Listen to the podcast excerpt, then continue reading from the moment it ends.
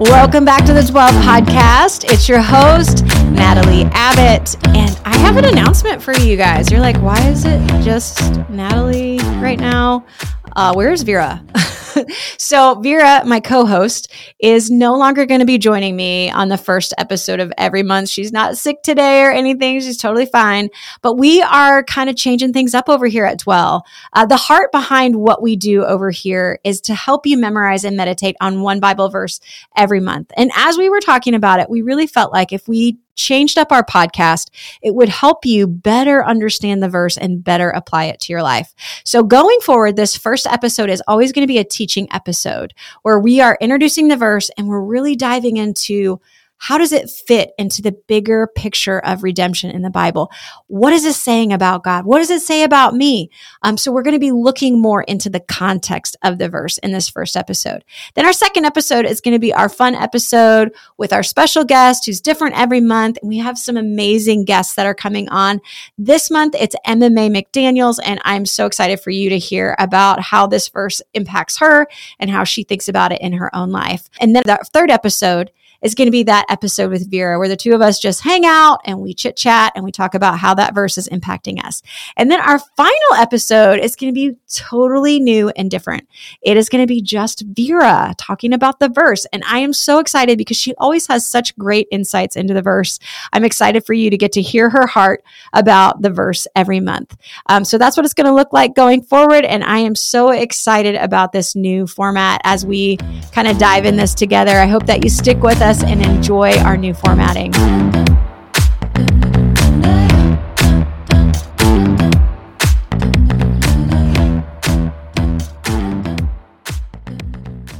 Welcome back to the Dwell podcast. It's your host, Natalie Abbott, and it's the first of the month. We have a new verse that we're going to be learning together. And this is the teaching episode. This is a short episode just to help you understand the verse a little bit better. And I'm so excited to introduce to you our verse. It comes from Hebrews chapter 2, verse 1. And it says, we must pay the most careful attention, therefore, to what we have heard so that we do not drift away. So, this idea of paying attention um, to something that we've heard so that we do not drift away. Um, if you're memorizing with us, I hope that this is instructive to you and helps you really kind of meditate on this verse and think about like, what does this verse mean and why does it matter? So we're going to ask three questions of the verse and the context surrounding the verse to kind of help us get at the, the meaning here. The first question we're going to ask is, what does this verse say about God? The second question is, what does this verse say about us? And then the final uh, question is, how do we then behave? What do we then believe? How does this affect us? How does this, why does it matter? So that's that last question that we're going to ask is why does that matter? So what does it say about God? What does it say about us? And why does it matter? So our first question that we're asking of this text is what does this verse say about God? And I love this question. I think it's a great question. It's a question we should always be asking any verse that we're reading. Um, and so as we're looking at this specific verse, there's one key word that helps me think about th- there's more here to the text, right? Um, and it's that little word, therefore.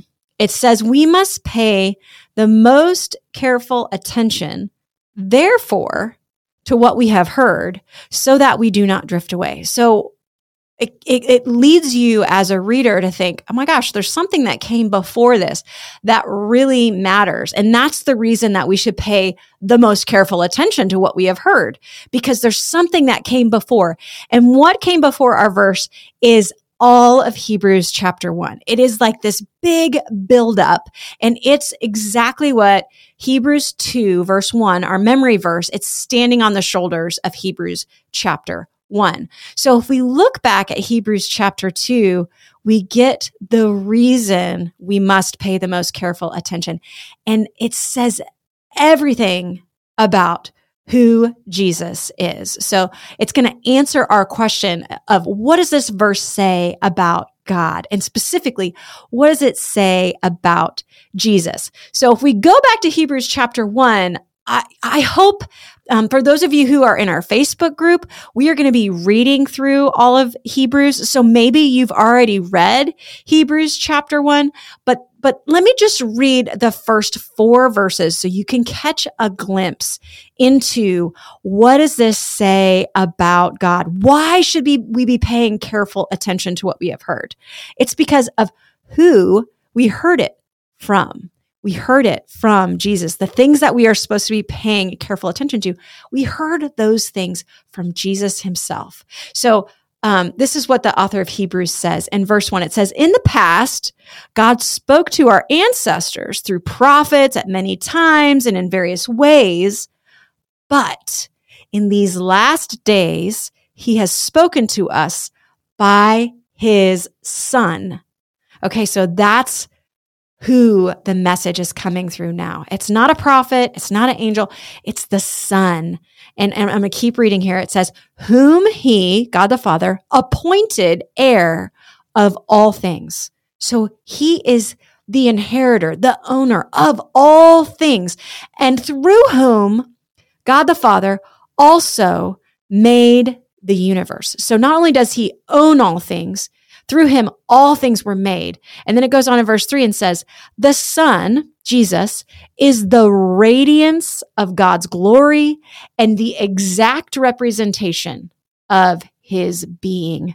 So this whole idea that we talk about sometimes of the Trinity, um, God being three persons in one. This is, it's speaking to the essence of the Son is exactly the same as the Father. He is the exact representation of the Father. And then it goes on to say that he sustains all things by his powerful word. So we have Jesus who owns all things, through whom all things were made, is the exact representation of God the Father, is the radiance of God's glory, and sustains all things by his powerful word. So this is who we get the message through, through Jesus. But there's more. After Jesus had provided purification for sins, he sat down at the right hand of the majesty in heaven. So he became as much superior to angels as the name that he has inherited is superior to theirs. And Hebrews chapter one goes on to explain all of these things about who this son of God is, who Jesus is, and that he is everything. He is the heir. He is the person through whom the universe was made. He's the radiance of God's glory. He's the re- exact representation of the Father. He sustains, he upholds all things by his powerful word. And therefore, right? It goes on and talks about more of these things, talks about how he's more superior than the angels. And it talks about how, um, you know, that God sent these angels that were you know, ministering spirits. And yet he never said to them, you are my son, um, that I'm going to put all of your enemies under your feet. So he has, says all these other things about Jesus. And then after, at the very end of that, right? All of chapter one, we get our verse that says we must pay the most careful attention, therefore, to what we have heard so that we do not drift away. That therefore tells us because Jesus is all of these things, because he's so much infinitely greater than the prophets who wrote the Old Testament, right? Than the angels who spoke the word of God to people. And then he goes on actually in the next chapter to talk about how, or I believe it's chapter three, about how Jesus is even greater than their forefathers, than Moses. Um, this idea is that because Jesus is the very Son of God, the exact representation of God Himself, therefore we should pay such careful attention. So, this is what this passage is saying about who God is. It's saying because Jesus is God, we should pay the most careful attention to what we have heard. And that brings us to our next point, which is what does this passage say about us? Well, the reason that we should pay careful attention is because guess what? Sometimes we don't, right? Um, in fact, sometimes we drift away, right? So we're supposed to pay careful attention so that we don't drift away, that God himself has given us his son, that this message is more than just a message sent by angels. The message is the person of Jesus. It's the messenger. Jesus, the messenger, is the message, the message of our salvation. In fact, later it says that since, you know, we, we had this binding message that we received from angels, and if, if we didn't pay attention to them, think about how great the punishment we would deserve for not paying attention to them. But, but we have this even greater salvation that has been given to us through Christ. How can we not pay attention? And and our lives should therefore be changed because of, because of that. But but our problem as people is that we don't pay attention right? We i love this idea that it gives us that it, it's almost like an image of a boat right on a river. And the goal is upstream right? We are we are supposed to be going upstream.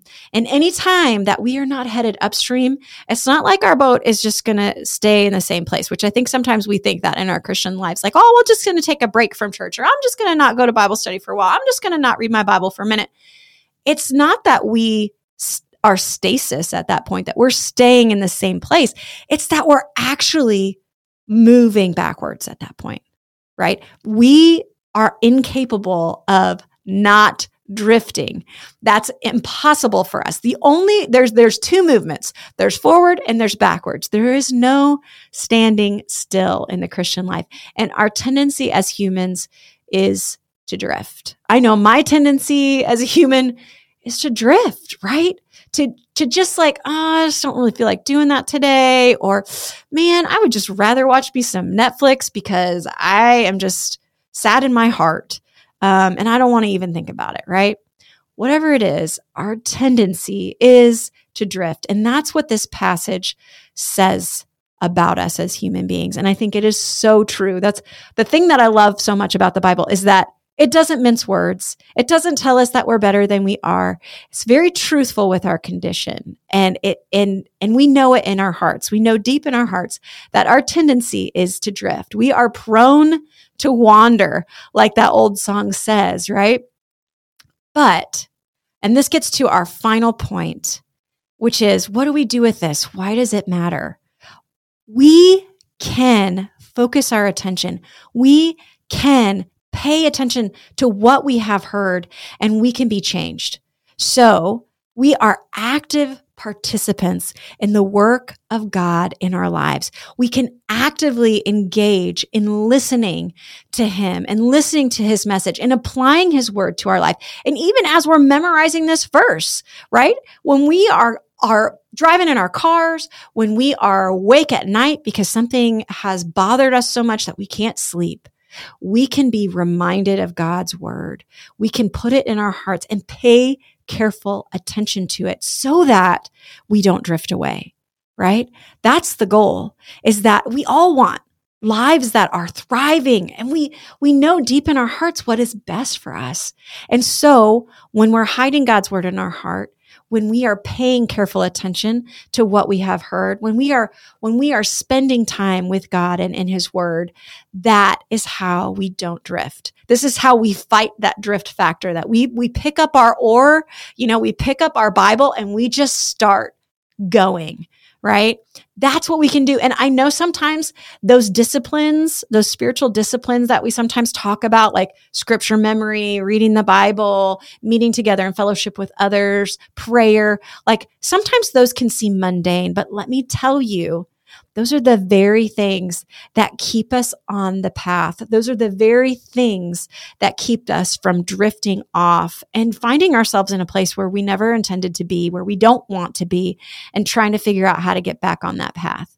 But the good news is, and I think this is the second, the second application point for us, no matter how far away you've drifted, no matter, you know, if you haven't been to church in ever, right?